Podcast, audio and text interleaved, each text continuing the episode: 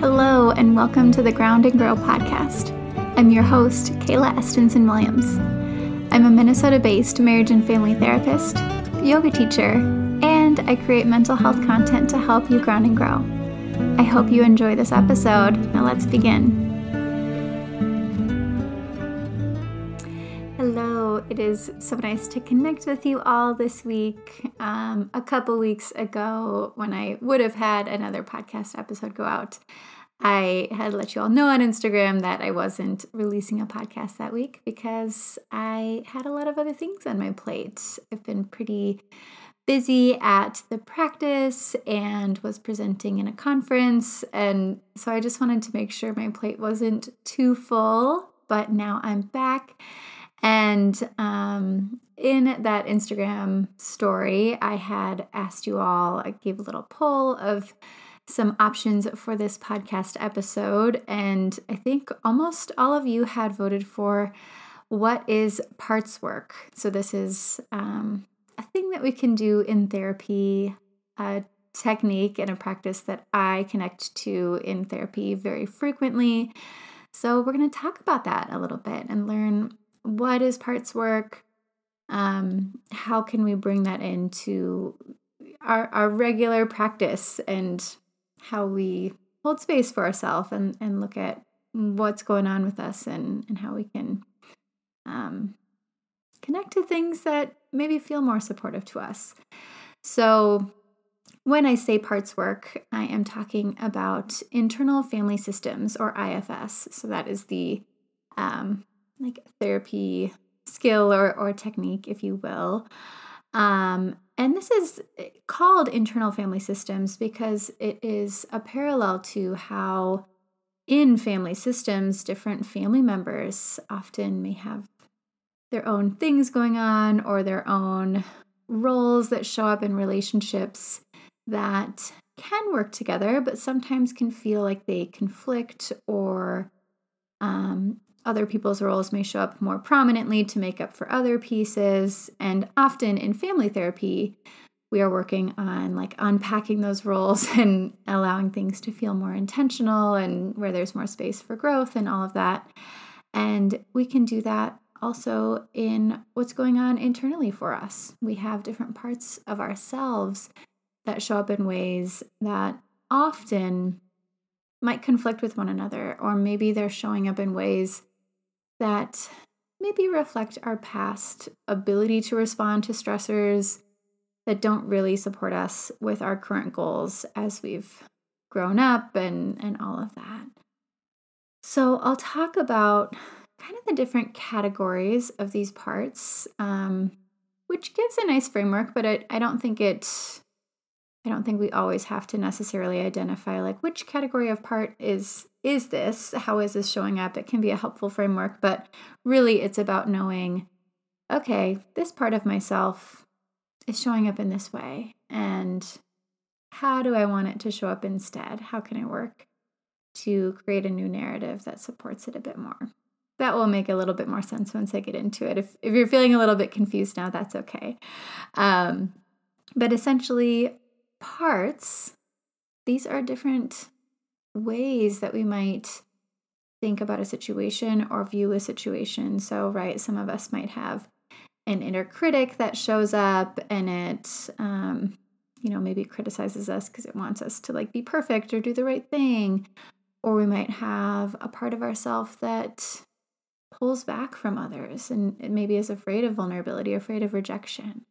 So we can have different moments where we're responding to our environment, maybe stressors or difficult situations from these different parts that kind of feel like our automatic self talk. Um, but often when we sit down and spread it out a little bit, we can recognize oh, some of these voices or perspectives have a pattern. They maybe come from that same part. And so I'll discuss the categories a little bit and then we'll kind of talk about how to put it into practice some more too. So, one of the categories are exiles. So, these are our wounded parts. These are the parts that maybe are related to some childhood wounds, um, some of our inner child stuff, the things that we maybe feel afraid of showing, these feel vulnerable. Um, these like inner child parts probably are seeking acceptance, comfort, love, all of that. Uh, but one way or another, maybe through tough uh, moments in our childhood or tough moments with different attachment figures in our life, we maybe felt like, ooh, I've got to hide these things, right? I can't show that I have these needs or I can't show these vulnerabilities. Someone might think I'm weak um, or not good enough if I show these emotions. And so, what the other parts of ourselves try to do is they try to hide these exiles. So, these exiles maybe feel a lot of shame, like they have to stay hidden. And we have other parts that show up to try to keep them hidden or prevent them from coming out. So, first off, is the manager part in how they try to prevent these exile parts from presenting themselves. Uh, so they like to control, plan, manage, right? Uh, prevent any situation where these vulnerabilities might show up. So this sometimes can be like our inner critic, where it says, uh, okay, like if you're feeling this or thinking this, like that's wrong, um, or you're doing it wrong, or you're not good enough. So you've got to hide that. You can't let that show. Uh, this might be some perfectionistic parts where we feel like okay, if we can just put out on display that we've got it all figured out, then maybe things will be okay. Maybe people will perceive us as okay. Um, this can also be the people pleasing part where we overly focus on other people's needs so that we can get that acceptance, so that we also don't have to focus on our own vulnerabilities or our own needs. So the manager parts do everything in their power to organize, to plan, to prevent these exile parts from being seen. And then we have our firefighters. So these are the parts that are going to show up once those exiles do pop out. So we hit a stressful situation, our vulnerability shows, we feel this shame. Firefighters step in to try to put out the fire. Um, but kind of like the managers, they probably do this from a wounded place, right? A place where maybe we weren't taught really healthy coping skills or taught skills to hold space for our emotions or whatnot. Um, and so sometimes these will make us like run from a situation. So we might feel shame, we might escape and avoid any like follow up with what's going on. Um, a lot of times, firefighters show up with like addictive behaviors that help us numb out and um, avoid the feeling of what's going on. So firefighters are often responding in these like fight or flight or fun like crisis modes, but not necessarily authentic and helpful ways of, of managing a situation. So these are the three categories of parts that are central to IFS exiles, managers, firefighters. Again, I think it's a helpful framework, but in in my work for myself with my clients, I don't often necessarily refer to like these different categories, but more so explore all of the different parts, um, what behaviors they're doing, and maybe what goals they try to have.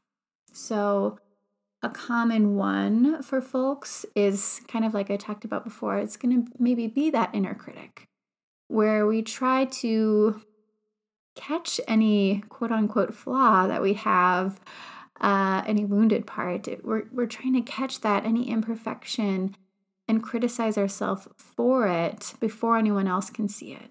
So, this is where we maybe have the goal of coming off as perfect, right? So, our inner critic part or our perfectionist part tends to have some really rigid expectations of us. It might be really harsh. Um, and this part is usually not always, but um, one way that this part may have led to that behavior is through seeking the goal of approval, seeking the goal of acceptance. So, for example, someone may have grown up in a household or a system where they were more accepted when they did the right thing, quote unquote, right? Like the right thing um, maybe fits in with societal expectations or what the family was needing. And so this kid was put in a role of being the perfect kid or doing great in school or whatever it is to not be the problem child, to not have the attention focused on them. So they feel this need okay, I've got to catch myself before anyone else can. I've got to be perfect. I don't want to be a burden on anyone else um, because I want approval, I want acceptance. And that can be a really hard and painful experience. And that can drive a lot of the things that we do, right? We might feel like we don't have space to exist or hold space for our emotions or share what we're feeling or ask for help because um, we think we just have to do it all ourselves. So, this inner critic part, this perfectionistic part, uh, what what a goal could be in therapy is learn to reframe that as okay, this part is seeking acceptance. And it used to seek acceptance through being perfect, by being self critical so that no one else could see these flaws. Um, but maybe that's not serving me anymore. Maybe that's leading me as an adult to feel really hard on myself, to maybe have some self worth concerns. Maybe it's hard for me to try new things or step outside of my comfort zone. Um, maybe I don't allow myself space to be human because I'm so focused on being perfect all the time. So, as a therapist, um, you know, if my client is working on that, an intention that I might bring there, if it felt right, would be okay, how can we teach this part that you are safe, that you are okay, that you are acceptable, and then work to teach that part to show up in a way that seeks that acceptance in ways that does support you now. Um, so, a lot of times there's going to be some trauma work here. So, unpacking past experiences that maybe leave this part feeling so insecure with vulnerability, with being imperfect. So, unpacking okay, what are the narratives? What are the stories that you've been taught to live by that hold you back into this really confined, rigid self expectation? How can we work through that? And, and maybe there's going to be a lot of nervous system regulation practices, self worth practices, kinds of things like that to, to let you know okay, I am worthy of love because I'm human, I'm worthy of love and I'm worthy of acceptance, and there are spaces for me to be accepted. I'm allowed to have boundaries with folks who don't show me acceptance around these um, human parts of me. And it is safe to practice this. And we can do it in baby steps, but but working on knowing and learning that it is safe to practice this. And teaching this part of you that was really trying to help you, right? Like the inner critic, the perfectionist, it maybe doesn't feel like this nice loving part, but it is. Right? It is trying so hard to help you get the acceptance and love that you deserve, but it's just doing it in a way that doesn't fit anymore. Maybe as a kid, that's the only thing you had access to, but as an adult, you have more skills now. Um, you're able to take a step back. You're able to intentionally choose who's in your life a little bit more than you used to be able to do. Um, you are able to go to therapy and and process these things with uh, someone who can help you hold that space. You're able to learn coping skills, regulation skills, you know, communication skills, all these different things. So we're um, we're capable of teaching this part that we can we can show up in a different way. And then we can identify okay, I have this very human need for acceptance. And I think it's important to just recognize that that is a human need. And it doesn't mean that everybody has to accept us, but it means, hey, it feels good to be accepted. It feels good to have people in my life that affirm my worth, that show me love and care. And I'm going to seek those spaces out. I'm going to find my people. And while they don't have to like fully support every single decision I make, it's important for these people to be accepting and compassionate of me and allow me to be human. And so maybe we teach this part instead of being critical of ourselves and having to be perfect for everybody, can we instead be intentional about who we are choosing in our life? What partners are we choosing? What friends are we choosing?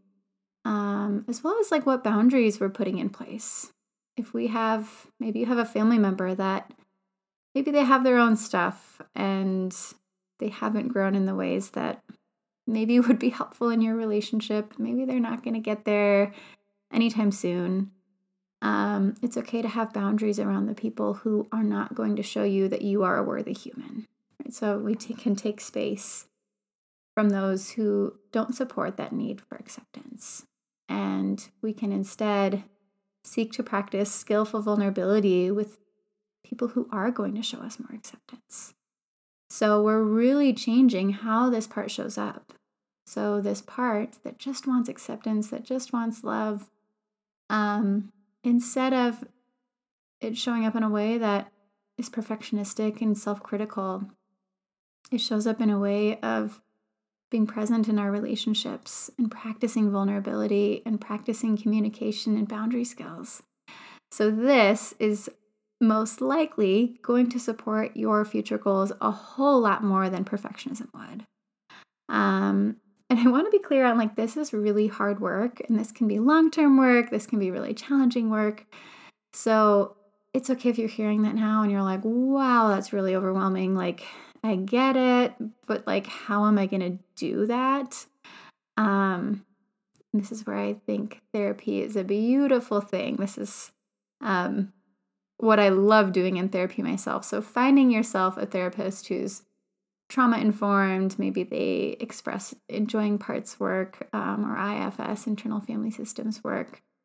And then you can do that work. You can have someone help you hold the space and provide you some questions and practices that that support you in that. So if this feels like a lot, it's okay to ask for support. That is a really great way of showing that part that seeks acceptance, showing it, okay, I have some new adult skills that I can practice now. I have some new resources that I can connect to that are going to help me achieve this goal of being accepted in a way that's different than I had the access to as a kid. So that's one example. It might resonate with a lot of you because it's a really common one. Um, and if it doesn't resonate, that's okay. you know, there there are lots of different um, ways that our parts can show up, and it, it sometimes takes really unpacking them and sitting with them to identify what we need in that. Um, and so, overall, like the goal of this work is to hold space for all of the parts of ourselves, all of the different things that are going to show up, hold space for them to be seen, hold space for them to feel safe so, again, they're not bad. They might be showing up for you in ways that don't feel helpful. Maybe they feel harmful. Um, but the need underneath it is human. And, and so, when we unpack it, when we kind of look at our behaviors or our typical responses to tough moments, we can start to identify okay, what is the underlying need there? And that's a really human need. And it probably makes sense that I was trying to meet that need in a way that maybe doesn't feel so skillful right now, um, but maybe it was the best option I had at one point in my life. So, of course, it's showing up now. And I can work to remind myself that I'm okay, that I'm safe, and that I'm capable of having these parts, having these needs show up in ways that are new, that are a little different, that might feel a little more vulnerable, but at the end are a lot more authentic. Um, so, this was just a little snapshot of parts work. There is so much more that goes into it. Um, there are a lot of different resources. Um, one one book that I love, I was just looking back to, to check the title of it is No Bad Parts by Richard Schwartz. So um, that I think is a really lovely book if you're wanting to dive into it a little more to check. Uh, that that one I love and I think is reader friendly. So it's not like super heavy therapy terminology, but more um, something that's understandable and, and makes sense. So, lots of resources where you can learn more. But this is just a little snapshot and why, if you're looking to to heal some of these, um, you know, maybe trauma or stress responses that show up for you, parts work might be a nice a nice thing to try, a nice thing to work into.